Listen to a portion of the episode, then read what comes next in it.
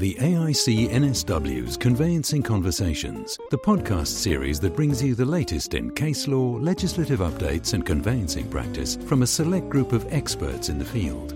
In this episode, Margaret Colyer talks to property valuer Adam Scerri Adam has many years' experience servicing the property industry, including roles in residential property management, residential sales, commercial sales and leasing, and residential valuations. Adam is currently Director of Valuations at Acumentis, Australia's only independent property valuation and advisory services firm. In discussion with Margaret, Adam explores the broadening significance of professional valuations, especially during the time of COVID 19.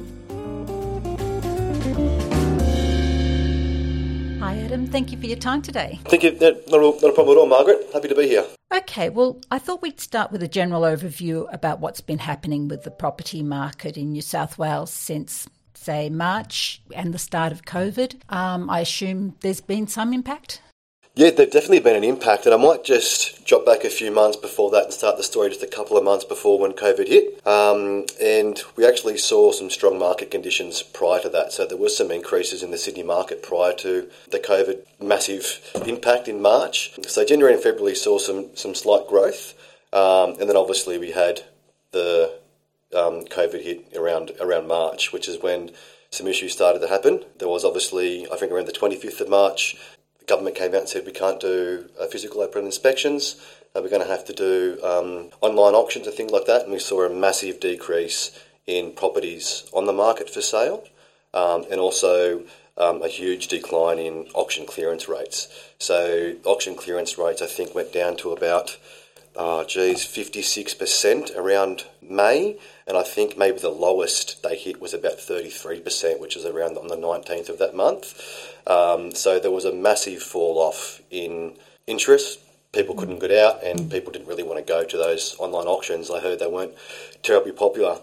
I didn't see too much of a overall drop in values. We didn't see. Right. Um, what we saw was, uh, personally, I thought was more circumstantial property transactions where someone may have had to have sold or something like that, and mm-hmm. there we saw a significant decrease, sometimes of up to ten percent but it wasn't clear and across the board. You couldn't actually say the market was going down. Um, it seemed to be property specific rather than a blanket overall decline in property values over that period. However, in saying that, the stock is still quite low. So even though a lot of stock came off the market and now some, some stock has started to, to resurge back into the market, the stock levels are still actually quite low, uh, especially in terms of uh, existing second-hand freehold property, and we are actually still seeing some increases across those those markets at the moment. Right. So does that mean though that we've seen turnover, quick turnover, low low number of properties on the market, but a reasonably quick turnover because the reporting we've been getting from our members is that in some areas, yes, it suddenly died. But in other areas, they reported no change. And in fact, a couple of areas, they said actually things have picked up. And yeah. We can't figure out why. Yeah, that's exactly right, Margaret. There is a bit of that going around. And it's, um, it's the funny thing about this market is that I keep telling my valuers you've got to be looking every single day and speaking to agents and making multiple phone calls and doing your research because it's unprecedented times. Mm. Um, there's little micro markets all through Sydney, um, from regional locations to property types, whether it be freehold or strata properties. And what we're seeing is that there's no real consistency across those property types, regions, or whatever. There is definitely some increases, but you're also seeing, as I said, some property specific cases where there actually has been a decline, as specifically because of COVID. Right. Um, and I think we're all hoping that this COVID experience is, is going to be relatively short lived.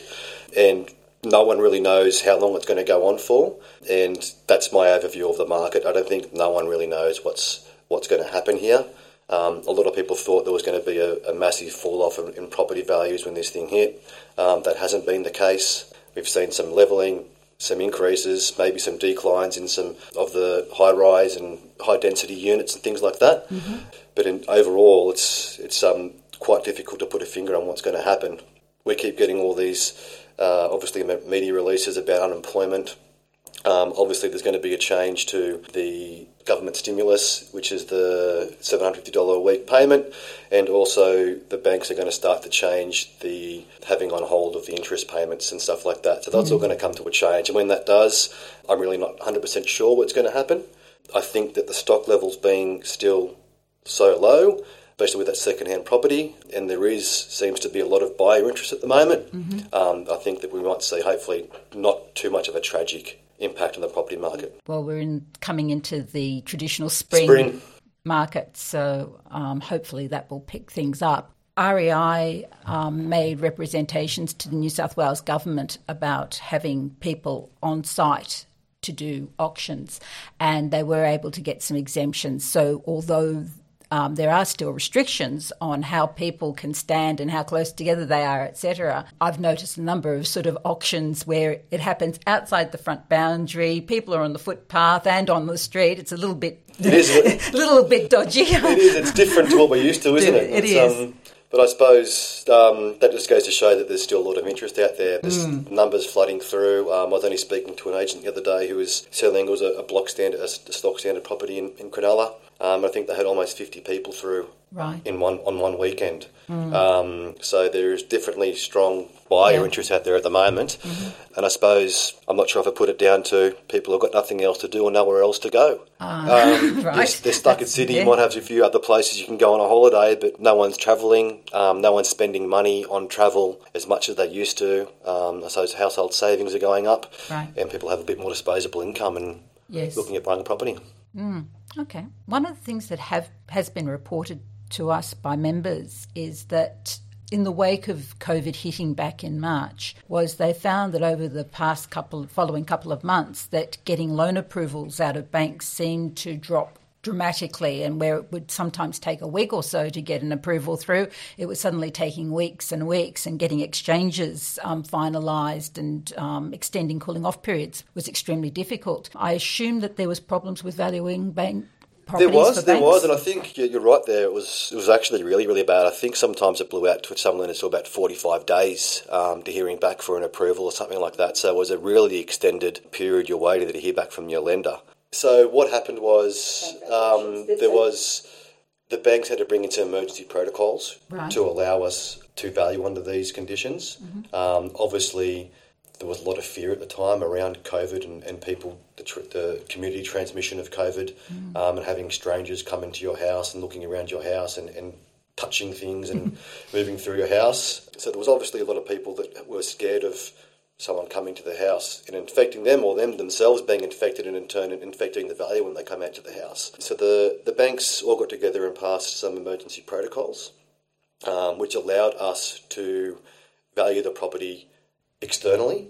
Right. So there was two types of inspection. There was a, a partial external inspection, which included the valuer coming to the, the front of the house and just looking at the front of the house, taking some measurements and then relying on the owners or tenants' um, third party photos that would upload to a specific link and portal through the bank's websites that were actually geocoded and everything to show that yes that those photos were taken in that location at that time. Um, and the valuer would prepare their report on the basis of, of those third party photos, and they're, they're either partial or full external inspection. So that was the way the banks got around it, but it obviously did slow things down mm. um, because there was a process to go through to get to that. Mm-hmm. Um, so and that to, caused and that caused a delay. So they'd say, okay, you'd call it like this person doesn't want to let them come into the house because they've either returned from overseas or they're worried that the valuer has been somewhere, been somewhere, or is infected yep. with COVID. Mm-hmm. Um, then the bank would have to assess that information, make sure that it's, it's, true and correct, and it's just not somebody not wanting mm-hmm. to let the person into their house. Mm-hmm. And that could take maybe three to four days. And then once that oh. period lapsed, um, they would let the, the valuer go there. So there's probably maybe a week of where the bank had to do some extra checks and running around an organisation and some admin to allow the valuer to, to go out there and do that external inspection. But from that point of view, there should have been no real further delay from the valuer. There was no difference in what we were doing in terms of our, of our valuation, just the fact that we didn't have the, um, the privilege of actually going through and internally inspecting it. We're doing it based on third party information. Keeping on with COVID because it's been such a big factor this year, both the state and federal governments have announced several policies in the face of COVID in various aspects of life. Uh, have any of these directly impacted on the property market? Well, I think the biggest one, Margaret, is the the home buyers, uh, the home builders grant, sorry, um, which I think was um, commenced on the 4th of June 2020. And that's run by New South Wales Revenue, um, but it's funded by the, the Australian government. Um, and what that grant does is it's, um, it's grants of $25,000 to eligible, and I say that you have to be eligible. eligible um, yes. There is lots of ins and outs in terms of do you qualify for it when you're either building a new home or substantially renovating an existing dwelling some of the provisos to make you eligible is basically it's got to be an individual or a, a couple. Um, so it can't even be a, a brother or a family member. Right. Um, to be you have to be an individual listed on the actual certificate of title, right. or a couple on the certificate of title, and you have to pass the couples test. So um, it's two people that are legally married or registered as in, in a domestic relationship. There's a whole mm. government spiel on that, right. Um, but they're two they're the first minor things that you have to qualify to be eligible to qualify for that. There is obviously two things that I mentioned. There is the, the first one, which is the um, for new homes, and then you've got for renovated homes. So some of the the um, stipulations around the new home is that it's got to be worth less than $750,000, including GST. So that's your, your land component and the house component it has to be less than 20 um, less than $750,000. And if you are going to renovate a home, the works have to be valued between $150 and $750,000. And that they do consider knocking down a home and building a new home to be considered as a extensive renovation. Oh. So that would be included in there. So if you had um, a block of land that was valued at a, a million bucks um, and you wanted to build a new house, you could apply for that. But that, what we'd have to do is obviously first prove that your house is is worth a million dollars, and that's where a value would come in. Right. Um, the value would produce a valuation report that the um, New South Wales Revenue would rely on, much like a stamp duty report, mm-hmm. um, and then that would go with your supporting documentation to the um, New South Wales Revenue to allow you to apply for that grant. So, do grants like this sort of stimulate the market in terms of people being willing to purchase because they know that if the per- they purchase and they're going to build, then they've got some sort Definitely, of yeah, yeah. yeah. Um, I've I've had people from our own organisation that have um, recently bought properties and are actually going to go through and, and claiming this grant. Um, and they said they probably wouldn't have bought that property right now if it wasn't for that reason. Right. Um, that it gives them that 25, that, that extra money to go in there and get that renovation off the ground. Um, whereas normally they would have to save up for the deposit, then buy, and then save for six months, 12 months, however long it be, to get that $25,000, $30,000 to do your kitchen or do your bathroom that mm-hmm. wasn't done to your standards when you moved in is definitely getting some people interested in there. So we've actually been seeing a lot of these requests come through to us, more so for the renovation part of it. Right. Whereas, because most people buying a new home will have a, a contract that will stipulate the value of the property, and New South Wales Revenue will deem that evidence as evidence mm-hmm. unless it's outside of 12 months. Right. So if that contract was outside of 12 months, you'd have to prove to the um, revenue again that it was yes, it was still 750, and that's when you would need a valuation again. You could either use the bank valuation that's already been done, and they do accept the bank valuation. If you didn't have a bank valuation, you would have to basically engage a, a, your own valuer to produce that evidence for the New South Revenue. The other thing that's been the big issue over the last couple of years, well, a couple of years, I guess, but more so in the last 12, 18 months, is how property values can be affected by things like asbestos, low spill asbestos or asbestos materials, and also the drug contaminated properties where property has been used as a meth lab, for example, by a tenant. Vendor puts the property on the market and the property has a reputation in the area, and so it affects the value not only of that property but maybe the properties in the immediate vicinity. Is that a real thing, or is that just sort of one of those urban myths that have come about? No, it's it's definitely a real thing. As a matter of fact, I've had a my brother's property was was used like that. And only a couple of days ago, um, maybe last week, sorry, maybe, about a week ago, um, one of our valuers went through a place that had been used as a um, grow house, basically. So they were growing marijuana in the house. I think it is a little bit more common than, than people think. Right. Um, and it is definitely an ongoing issue, um, and it does affect value, whether it be from the seller's point of view, or if a renter knows that it's been used before, you may even be taking some reduction in, reduction in rental value. Right. So it's definitely a, um, an inspection that people should take if they're buying a property or if they're about to rent a property out. Yeah, looks. I don't. I wouldn't say it's an absolute necessity. But if, if you have concern, genuine concerns for your, your family's health and safety, or you want to make sure you are handing over a home to someone and covering your own due diligence and making sure you're handing over a home that is, is safe to live in, I think it's a, an important thing to do, especially in, in these times when um, it might not only be a being used as a, um, a, a, house to, to manufacture or, or grow um, these illegal substances and drugs. Mm-hmm. Um, it could just be down to the simple um, use of the drugs inside the home, um, which can also have a health effect on um, future residents of those of those properties. So um, it is something definitely to consider when you're buying a home or, or renting a home out. Uh, is it is it free of these hazardous substances? Mm-hmm. And um, are you going to be affecting somebody else's family by not looking yes. into that? So, as a purchaser, if I was going to be doing it for a um, investment property, it's probably something that I would be, I would be looking at. And if I had a young family as well, it's probably something that I would be considering as well.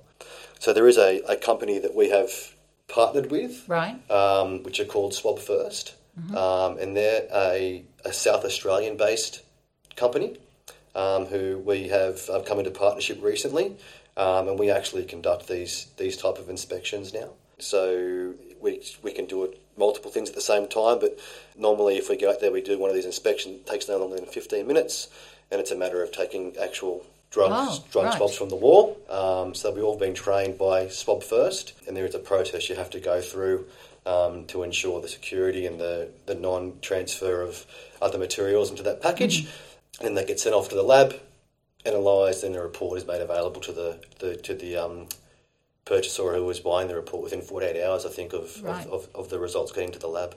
So, is it an expensive report? Is it? No, the, the, the costs vary. Um, so I think you can actually get some um, DIY kits where they'll send you a single swab if you've got any, um, right. I suppose, initial concerns that you just want to, you don't want to pay for a full swab, mm. but you might think there's there has been something in there. They'll send you a single swab.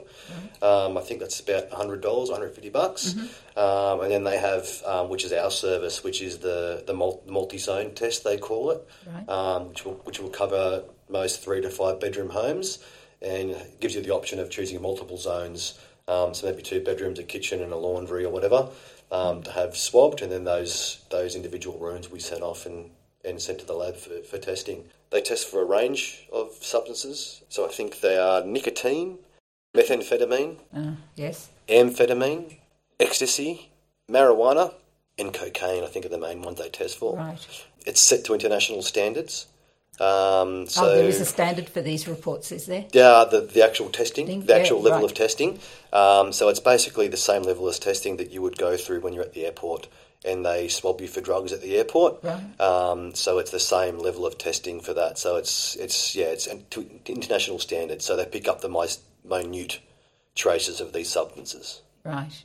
Now, one thing that you did mention earlier about valuations that sort of twigged in my a, mem- a small memory in my mind was that I know that when people are doing family transfers and things like that, and Revenue New South Wales needs a valuation for stamp duty purposes, I remember that the valuer I used to work with used to always specifically ask me, What's the purpose of this valuation? And I, I always thought at the time that evaluation is evaluation. What, what do you mean? What, what, what difference does it make that it's um, the purpose, purpose, makes the purpose makes a it doesn't make any difference to the overall end value of the of the property, mm-hmm. um, but it makes a difference to, to how you write your report and how you you just address your report and, and what goes into your report too.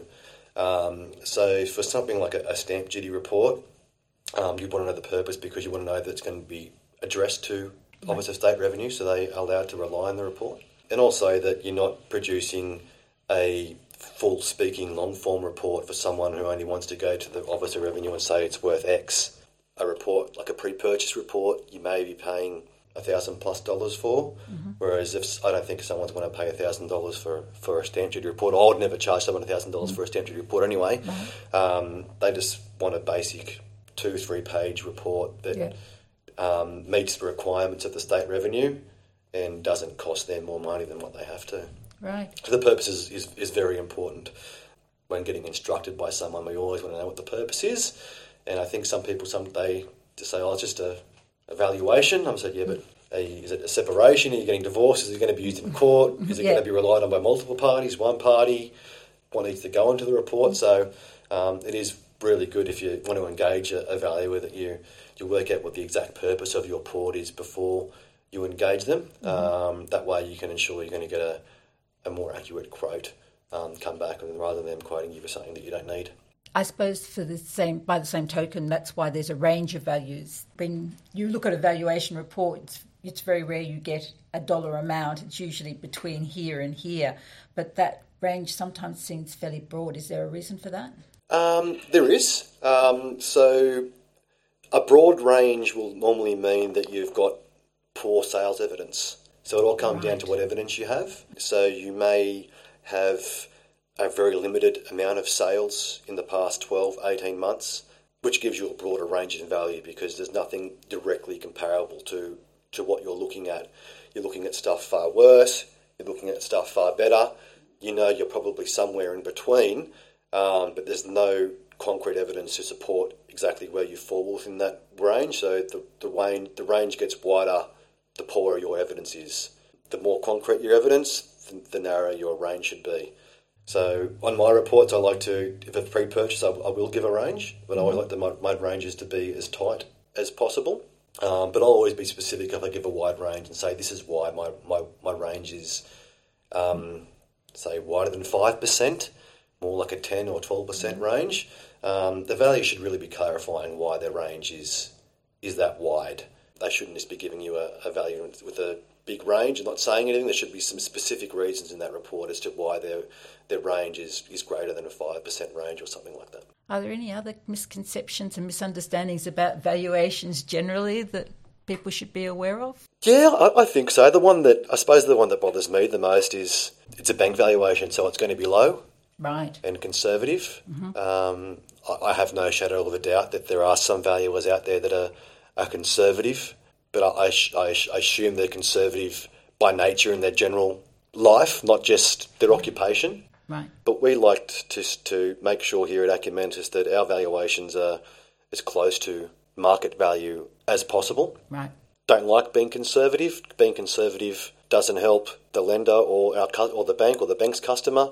Um, you really got to try and get those as close to market value. So that's probably the one that annoys me the most is when you, you turn up to somebody's house and it happened this morning. I said, "Oh, it's going to be low. You're a, you're a valuer," but um, yeah, not always the case, or it shouldn't always be the case. It should always be close to market value. And if you're getting a conservative one, I'd say that value is just conservative by nature rather than conservative by occupation. Right.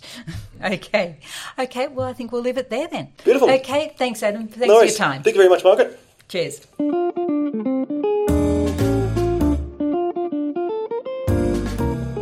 Thank you for listening to this AIC NSW conveyancing conversation. Many thanks to Adam Scerri for his participation and to Acumentis for providing the venue. Your responses, ideas, and suggestions can be sent to events at aicnsw.com.au. This podcast is a production of Pulley & Co. I'm Julian Pulvermacher, and I look forward to your company next time.